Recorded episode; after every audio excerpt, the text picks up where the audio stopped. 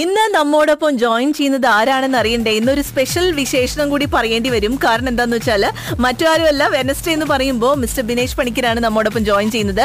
Property time magazine co founder and editor in ചീഫാണ് co founder and editor in ചീഫിനെ സംബന്ധിച്ചിടത്തോളം വലിയൊരു കാര്യമാണ് രണ്ടു ദിവസം മുൻപ് സംഭവിച്ചത്. സംഭവം എന്താന്ന് വെച്ചാൽ നമ്മുടെ ദുബായ് ലാൻഡ് ഡിപ്പാർട്ട്മെന്റ് ഓർഗനൈസ് ചെയ്ത ഗൾഫ് റിയൽ എസ്റ്റേറ്റ് അവാർഡ്സിൽ ബെസ്റ്റ് മീഡിയ അവാർഡാണ് ഇത്തവണ ടൈം പ്രോപ്പർട്ടി ടൈം മാഗസിൻ സ്വന്തമാക്കിയിട്ടുള്ളത്.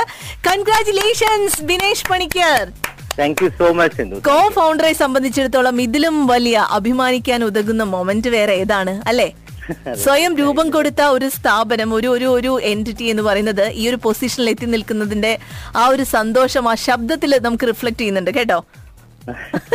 തീർച്ചയായിട്ടും എല്ലാവർക്കും നന്ദി. പ്രത്യേകിച്ചും സിന്ധുവിനും റേഡിയോ ആക്റ്റീവിനും ഹിറ്റ് എഫിനും കാരണം എനിക്ക് ഞാൻ വിശ്വസിക്കുന്നത് നിങ്ങളുടെയൊക്കെ ഒരു കോൺട്രിബ്യൂഷൻ ഇതിലുണ്ടാവും.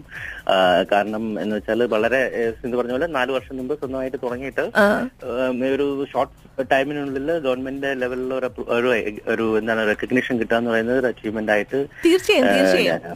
വലിയൊരു റെസ്പോൺസിബിലിറ്റി കൂടിയാണ്. ഇനിയിപ്പോ എന്താന്ന് വെച്ചാൽ ഈ ഗൾഫ് സെക്ടറിലെ യു എയിലെ ദുബായിലെ പ്രോപ്പർട്ടി സെക്ടറിനെ കുറിച്ചുള്ള ഓരോ സ്പന്ദനങ്ങളും നമുക്ക് പ്രോപ്പർട്ടി ടൈം മാഗസിനിലൂടെ അറിയാൻ സാധിക്കണം. അത്രയും വലിയൊരു റെസ്പോൺസിബിലിറ്റി ആണ് ഇത് ഏൽപ്പിക്കുന്നത്. തീർച്ചയായും തീർച്ചയായും. അങ്ങനെ റെസ്പോൺസിബിലിറ്റിയാണ് ഇത് ഇപ്പൊ നമ്മൾ പലരും എന്താണ് അനുഭവിക്കുന്ന ടെൻസ് ആയിട്ടുള്ളവർ അനുഭവിക്കുന്ന ഒരു കാര്യമാണ്. ഇതിപ്പോ ഈ പറയുന്ന ഒരു സിറ്റുവേഷൻ ഒരു വില്ലയുടെ സിറ്റുവേഷൻ ആണ്. ഇവൻ അപ്പാർട്ട്മെന്റ്സിൽ ഇത് സംഭവിക്കാറുണ്ട്. നമ്മൾ ഒരു സ്ഥലം പോയി കണ്ടു ഇഷ്ടപ്പെട്ടു. നമ്മളിപ്പോ ചിലപ്പോ രാത്രിയായിരിക്കും വിസിറ്റ് ചെയ്യുന്നത്. അപ്പോ നമുക്ക് നമ്മുടെ എന്താണ് ഇപ്പൊ ഈ അയച്ചേക്കുന്ന ആൾ പറയുന്നത് ഞാൻ ഒരു വില്ല റെന്റ് ചെയ്തു. ഓൾറെഡി എന്താണ് ഡെപ്പോസിറ്റ് ചെയ്തു. ഓക്കെ. ഓക്കെ അപ്പോ ഓൾമോസ്റ്റ് എന്താണ് ഒരു ഫോർ ഹൺഡ്രഡ് തൗസൻഡ് ആണ് റെന്റ് അപ്പോ നല്ല ഒരു ഹൈ ഹൈ ഓക്കെ അപ്പോ ഈ ആ സിമിലർ ആ പ്രോപ്പർട്ടി കണ്ടില്ല അതേസമയം വേറെ സിമിലർ അതേ ലാൻഡ് ലോഡിന്റെ വേറൊരു പ്രോപ്പർട്ടിയാണ് കാണിച്ചത് ഓ അത് ശരി. ഓക്കെ അപ്പൊ അത് പോയി കണ്ടിട്ട് ഇഷ്ടപ്പെട്ടു. അപ്പോ ഡെപ്പോസിറ്റ് കൊടുത്തു ചെക്സ് എല്ലാം കൊടുത്തു. ഓക്കെ എന്റെ ഫസ്റ്റ് ചെക്ക് നമ്മുടെ ലാൻഡ് ഡെപ്പോസിറ്റ് ഫസ്റ്റ് ചെക്ക് എല്ലാം ലാൻഡ് ലോഡ് ക്യാഷ് ചെയ്യും ചെയ്തു അപ്പൊ ടെനൻസി സ്റ്റാർട്ട് ചെയ്യുന്ന സമയത്ത് അവർ ഷിഫ്റ്റിംഗിന്റെ സമയത്താണ്. ഈ ആക്ച്വലി ഇവർ കണ്ട വില്ല എന്ന് പറയും വളരെ മോശം കണ്ടീഷൻ ഫസ്റ്റ് കാണിച്ചത് ഒരു ബ്രാൻഡ് ന്യൂ അല്ലെങ്കിൽ നല്ല ഇതായിട്ടുള്ളതായിരുന്നു. പക്ഷെ പിന്നെ ഇവർക്ക് ആക്ച്വലി കൊടുത്തത് വളരെ മോശമായിട്ടുള്ളതാണ്. ഓക്കെ അപ്പോ അതുകൊണ്ട് എന്താണ് എന്താ ചെയ്യാൻ പറ്റുന്നത്? ഞാൻ ഇതൊരു ലിവിങ് ഒരു പ്രോപ്പർ ലിവബിൾ കണ്ടീഷനിലുള്ള ഇല്ലയല്ല അപ്പോ ആൾക്ക് ഒരു കുട്ടിയുണ്ട്. അപ്പൊ കുട്ടിയുടെ ഹെൽത്തിനെ ഇത് എഫക്ട് ചെയ്ത് തുടങ്ങി. അങ്ങനെയുള്ള രീതിയിലാണ്. എന്താ ചെയ്യാൻ പറ്റുന്നതെന്നാണ് ചോദിച്ചിരിക്കുന്നത്. ഓക്കെ അപ്പൊ ഇങ്ങനെയുള്ള സാഹചര്യങ്ങൾ ഒത്തിരി സംഭവിക്കാറുണ്ട്. അപ്പൊ ഫസ്റ്റ് അഡ്വൈസ് ഇനി എന്ത് ചെയ്യും എന്നതിന് മുമ്പുള്ള ഒരു അഡ്വൈസ് എന്ന് വെച്ചാൽ ഇങ്ങനെ ഒരു സിറ്റുവേഷൻ ഉണ്ടാകാതെ നോക്കുക. എത്ര സമയം എടുക്കുമ്പോൾ നമ്മളൊരു പ്രോപ്പർ വ്യൂവിങ് നടത്തി നമ്മൾ താമസിക്കുന്ന സ്ഥലമാണ് കണ്ടത് സിമിലർ കണ്ടിട്ട് കാര്യമില്ലല്ലോ. നമുക്ക് പ്രോപ്പർട്ടിയുടെ ഷേപ്പോ വ്യൂവോ ഒന്നും കണ്ടിട്ട് കാര്യമില്ല. നമ്മൾ താമസിക്കാൻ പോകുന്ന പ്രോപ്പർട്ടിയുടെ. ഇതെന്താണ്? ഓക്കെ എന്ത് എന്താണ് കണ്ടീഷൻ എന്നുള്ളത്? എല്ലാ ലാൻഡ് നോട്ട്സ് ഇങ്ങനെയല്ല പക്ഷെ വളരെ റെയർ ആയിട്ട് ഇങ്ങനെ സംഭവിക്കാറുണ്ട് എല്ലാവരും ഹ്യൂമൻ ബീങ്സ് ആണ്.